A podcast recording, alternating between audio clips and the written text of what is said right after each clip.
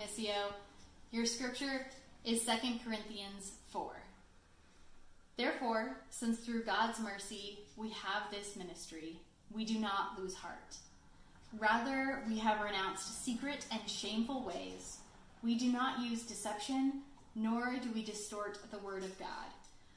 On the contrary, by setting forth the truth plainly, we commend ourselves to everyone's conscience on the sight of God. And even if our gospel is veiled, it is veiled to those who are perishing. The God of this age has blinded the minds of unbelievers, so that they cannot see the light of the gospel that displays the glory of Christ, who is the image of God. For what we preach is not ourselves, but Jesus Christ as Lord, and ourselves as your servants for Jesus' sake. For God, who said, Let light shine out of darkness, made his light shine in our hearts to give us the light of the knowledge of God's glory displayed in the face of Christ. But we have this treasure in jars of clay to show that this all surpassing power is from God and not from us. We are hard pressed on every side, but not crushed, perplexed, but not in despair, persecuted, but not abandoned, struck down, but not destroyed. We always carry around in our body the death of Jesus, so that the life of Jesus may also be revealed in our body. For we who are alive are always being given over to death for Jesus' sake, so that his life may also be revealed in our mortal body. So then, death is at work in us, but life is at work in you. It is written, I believed, therefore I have spoken. Since we have that same spirit of faith, we also believe and therefore speak. Because we know that the one who raised the Lord Jesus from the dead will also raise us with Jesus and present us with you to himself.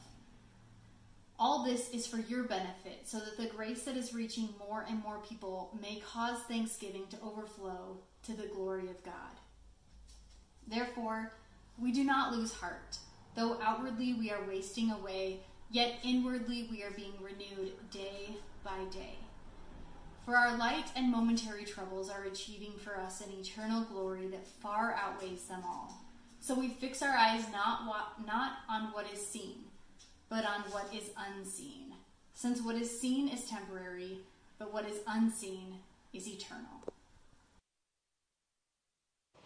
Hey, Missio. My name is Johnny Morrison. I'm one of the pastors here. As you have heard a bunch, but should hear again. We're so thankful that you get to worship with us, even in this kind of strange, disconnected internet way. We're still thankful for the opportunity, so thankful for the work that has gone into making this a reality. Uh, every single week, and every week we're learning and you know trying to figure it out, and so super thankful for those things. Um, we are right now in a series entitled "Mountains Made of Clay." Mountains, you can tell I'm a Utah and uh, walking through the book of Second Corinthians. And we are currently in Second Corinthians chapter 4. Uh, this letter is one of Paul's letters to an early church. And if you've read some of Paul's letters, First Corinthians, Second Corinthians, if you read Ephesians or Philippians, and then you're coming to Second Corinthians, you can tell pretty quickly that it is a different kind of letter. That something about this letter is deeply personal to Paul. It's like the way he talks, the language that he uses when he's communicating with the church, the kind of words he's using, the sentiments, even the order of thought feels different than some of his other letters. Compare it to Romans, which is like this high and lofty theological argument. And then you come to Second Corinthians, and there's something deeply emotional and empathetic and personal. Not that it's not full of rich and wonderful like truths and teachings and theology, it is, but there's something deeply real and sensitive. And that's because this letter comes from Paul's own suffering to a people that he deeply loves but has a difficult and contentious relationship with. And as you've seen over the last couple of weeks, the difficulty of this relationship is a struggle that the Corinthians have to see Paul, the world, God, even themselves through the work that God is doing in the midst of them. It's a struggle to, to, to gain a new imagination, a gospeled imagination, a kingdom imagination, a new covenant imagination, whatever you want to call it. It's a struggle to take this new thing that God has done in the midst of them and apply it to their lives and see through the lens of this new amazing thing that God is doing. And instead of seeing out of this new imagination, they live out of something that is smaller and older. They are stuck somewhere between the old and the new, and it is affecting every part of their lives. It affects how they gather at the table, how they practice communion, how they reconcile or actually refuse to reconcile with those who've been excluded from the community, and it impacts how they see authority, how they think about power and hierarchy and the values of the local church. And so Paul is attempting to help them see that, to name that struggle, to name that old school imagination, and to invite them into this new thing that God has already done in the midst of them. That Jesus is alive, that Jesus is present, that the Spirit has been poured out in their midst. And he's trying to invite them to say, like, what does it look like for this to be your reality, not simply this? But maybe the biggest problem for them to understand that is actually how they see Paul himself. Because the Corinthian church is deeply skeptical of the person of Paul. And so every time he brings these words, he's like, hey, I want you to see something new. They're like, yeah, hold up a second, but we don't trust you.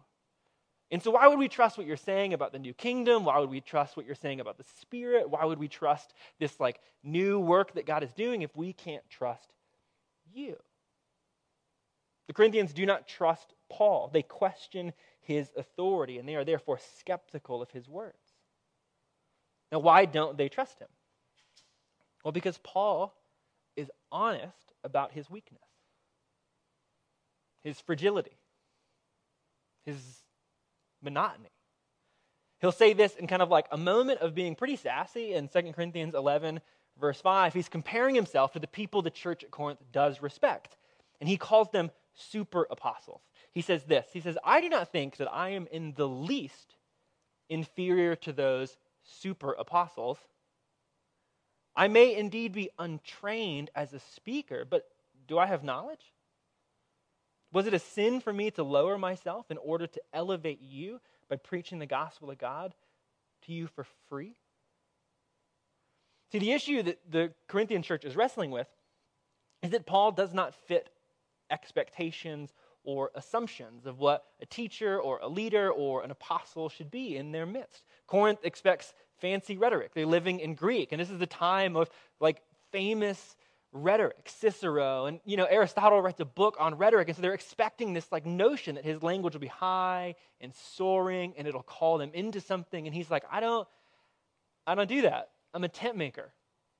I'm just here to speak plainly to you. They expect letters of recommendation. And a few weeks ago, Heather talked about how he is like, I don't have a letter of recommendation. You're my, like the human people in Corinth, that's my letter of recommendation. They even expect to be charged because it's like there's some authority that comes with like a huckster who shows up and charges you money for his teaching. And he's like, I didn't do that either. I didn't have soaring rhetoric. I didn't come in fancy clothes. I don't have a letter of recommendation. I don't have certificates. I don't have degrees. And I'm not charging you anything. And they're like, yeah, we don't trust you. And so they have this trouble seeing him in his ordinariness, his common speech. And so they don't trust him. They're skeptical of him. And for Corinth, this is a problem with Paul. It's a problem that Paul doesn't bring something to the table, but Paul says, no, this is a problem with you. This is a problem with how you see the world, a problem with how you understand reality, a problem with how you think about the gospel. This isn't a problem with me, this is a problem with your heart and imagination. Your expectations and your assumptions about glory and authority have blinded you, and they stop you from seeing what God is up to in your midst. This is a reoccurring theme, not just in Corinthians, but all throughout the story of the Bible. Not only does it happen and to Paul, it happened to Jesus. If you look at the Gospel of John and John 1, verse 9, it's literally how the Gospel introduces Jesus. It says, The true light, which is Jesus, that gives light to everyone, was coming into the world. He was in the world. And though the world was made through him, the world did not recognize him. The world had expectations and assumptions about who Jesus was supposed to be, and it literally stopped them from recognizing the person who created the whole thing.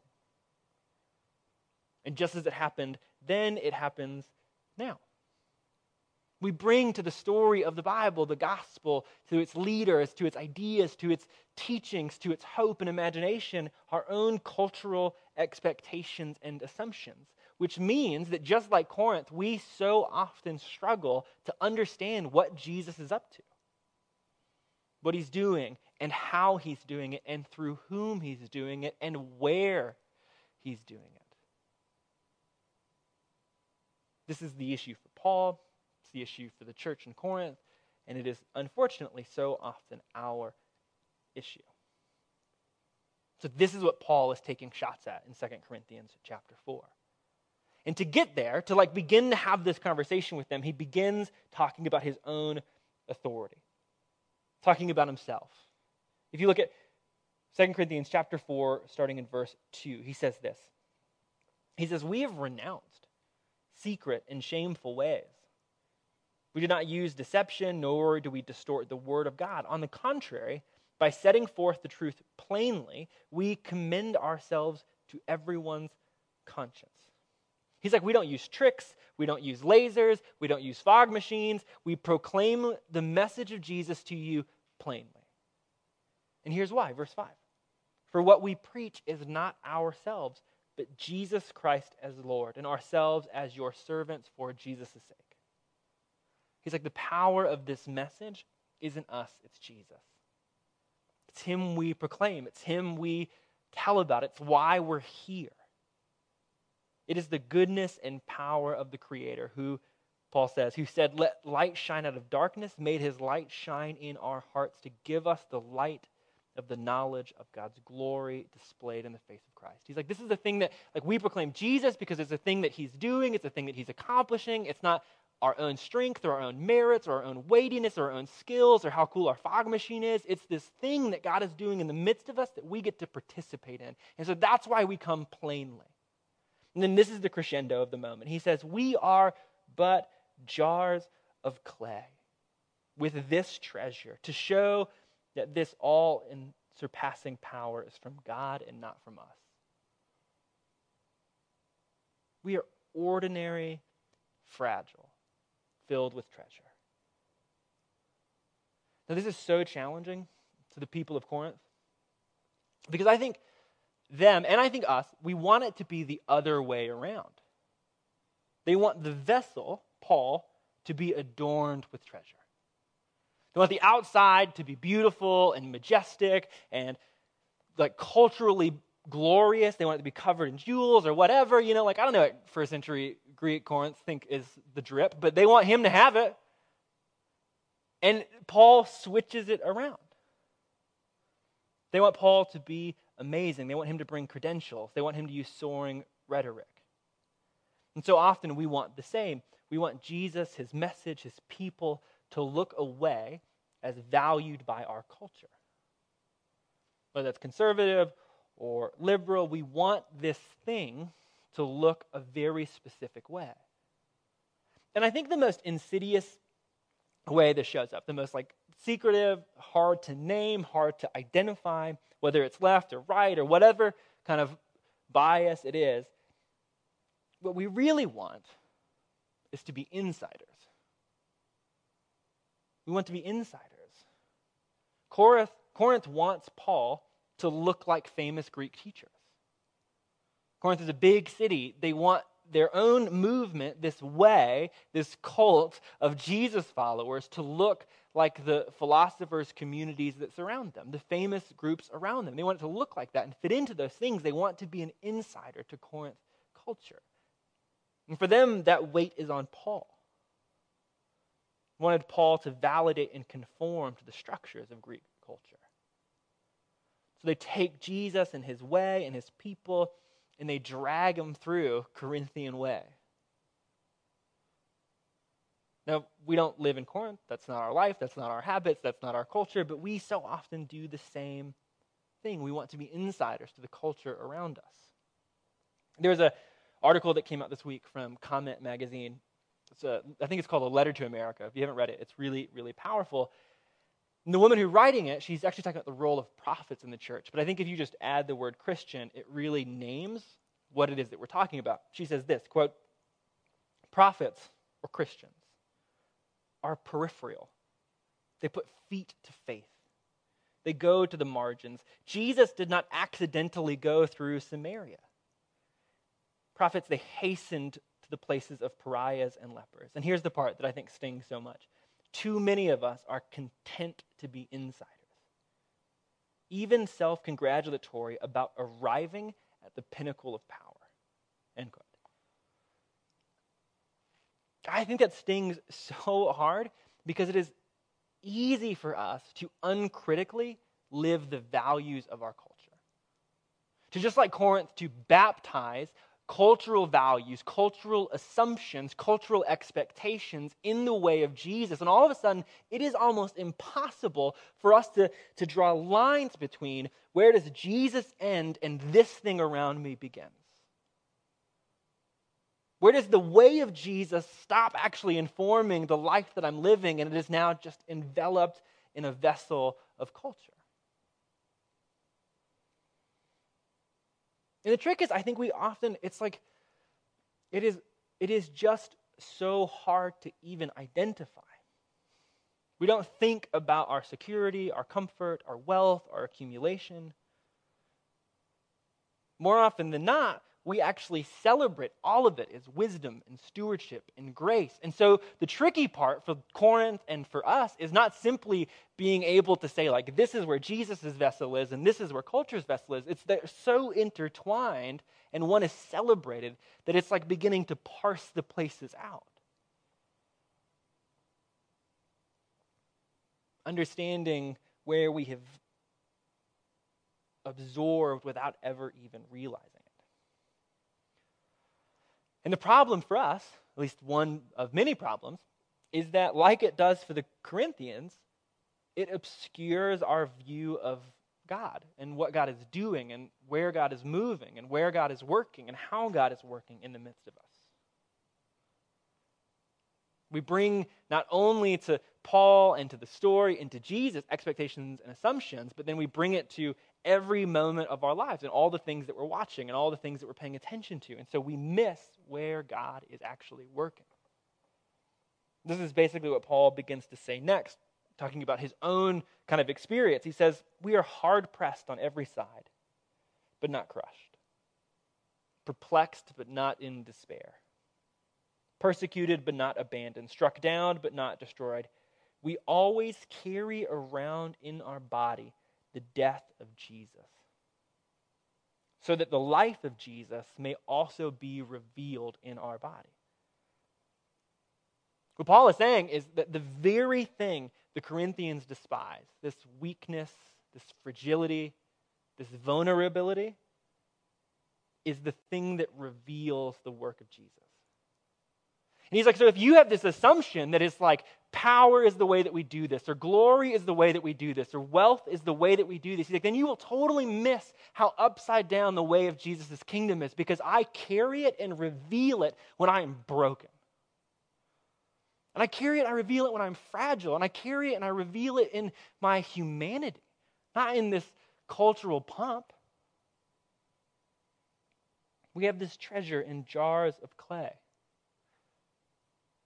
to show the all surpassing power of God. Corinth wants the kingdom and power and wealth and security covered in the grandeur of culture. But Paul says, no, in the fragility and obscurity is the kingdom. In the fragility, in the obscurity, in the unraveling, in the weakness, in the monotony, in the normal, in the washing, in the wearing, and in the closed relationships of our neighborhood. He's like, that's where the kingdom is. That is where the kingdom is. In the dying and the poverty is the kingdom. In the lives that carry the death of Jesus is the kingdom.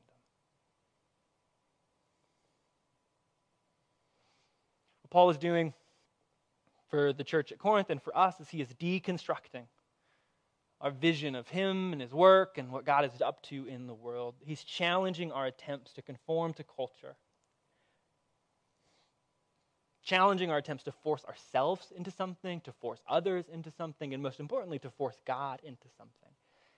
And he's doing it by calling us instead into participation in the life and death of Jesus. Now, I think, like, in one moment, that's like really beautiful and it's amazing, but it, it also, like, even as I say it, it can feel kind of heavy. Like, participation in the life of Jesus, like, didn't Jesus die? Like, that feels heavy. And Jesus was God, and so you're like, well, that's also heavy because I mean, you know. And so you're like, what do we do with that? Like, what do I, how do I unravel that? How do I make sense of that? And Paul actually, he then he he keeps pressing us into something. He's like, I'm inviting you into the life of Jesus. He's like, but I know that's hard. So in verse 16, he says this. He says, Therefore, we do not lose heart. Why? Because though outwardly we are wasting away, inwardly we are being renewed day by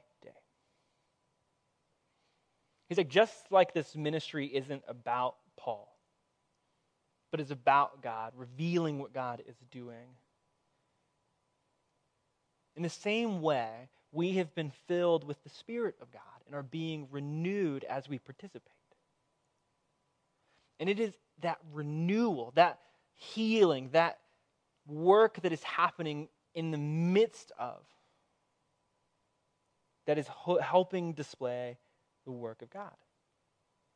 On Easter, we talked about um, how Jesus' scars that he shows to his disciples after the resurrection reveal the story of Jesus, the love of Jesus, the glory of Jesus, and that we actually get to do the same thing, that it reveals God's work in the midst of us. And similarly, here, he's like, God is at work renewing you. And so it's not through your perfection, it's not through being able to be awesome, it's not through carrying the weight of, of of like Jesus's exact kind of existence. It's about participating and God working in the midst of you. And he's like, and that's where the revealing begins to play. It's in God repairing and healing and renewing. And through God's transforming work in our lives, we pour out the treasure in those vessels of clay. But he's not done. He's like, we are being renewed day by day. But then he also says in verse 14, we do this because we know that the one who raised the Lord Jesus from the dead will also raise us with Jesus and present us with you to himself.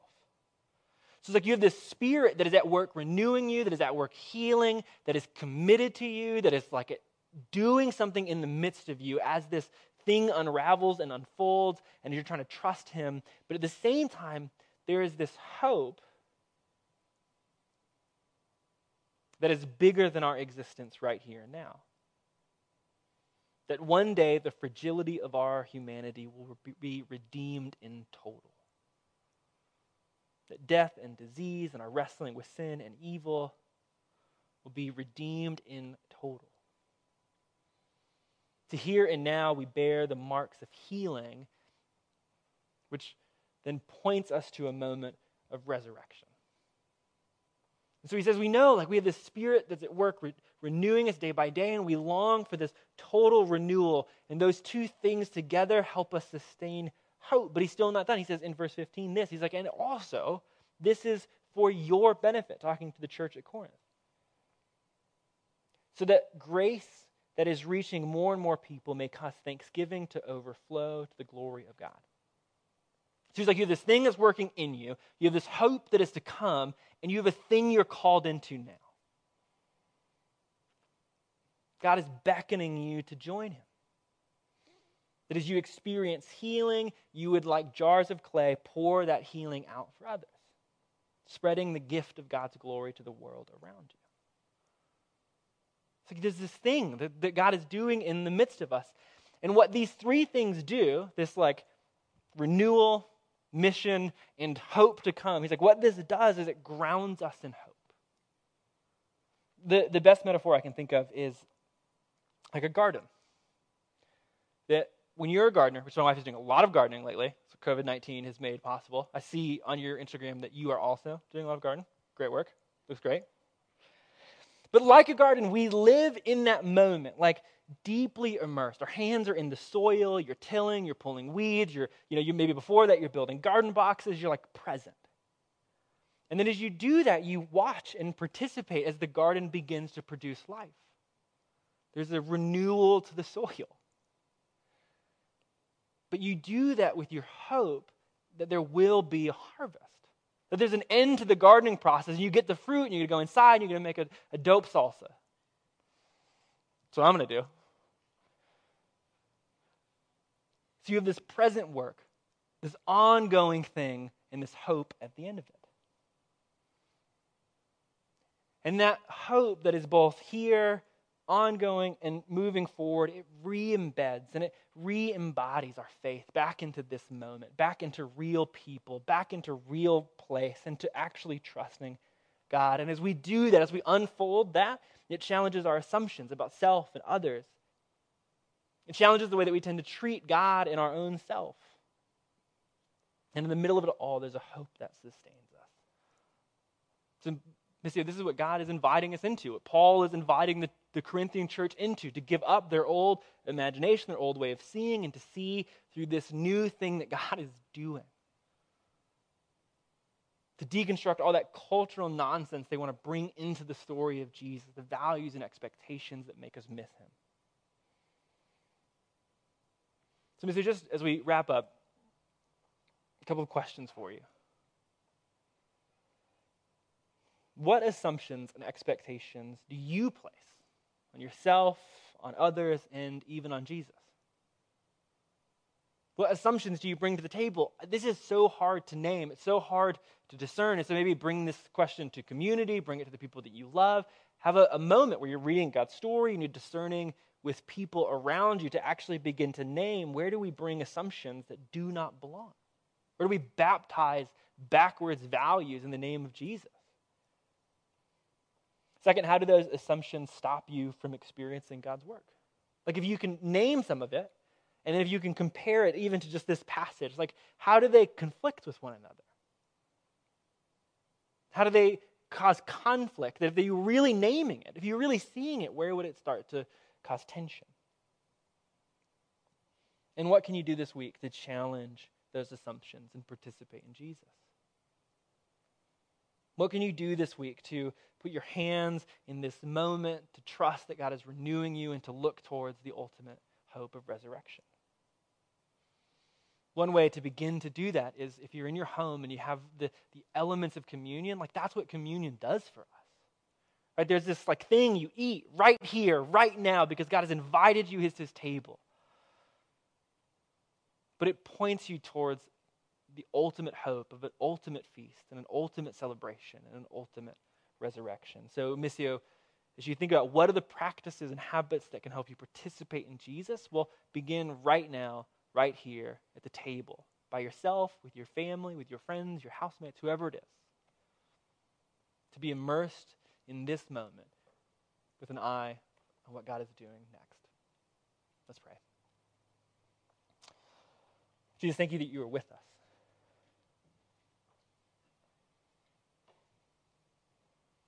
God, as we hear today and as we sing today and as we hear your story and read it and think over it and wrestle with it, would you challenge the assumptions and expectations that we bring to you that actually stop us from experiencing you, that stop us from knowing you, that stop us from uh, knowing your people?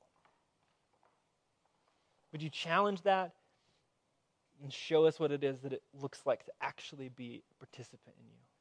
The freedom of that, the hope of that, and the calling of that.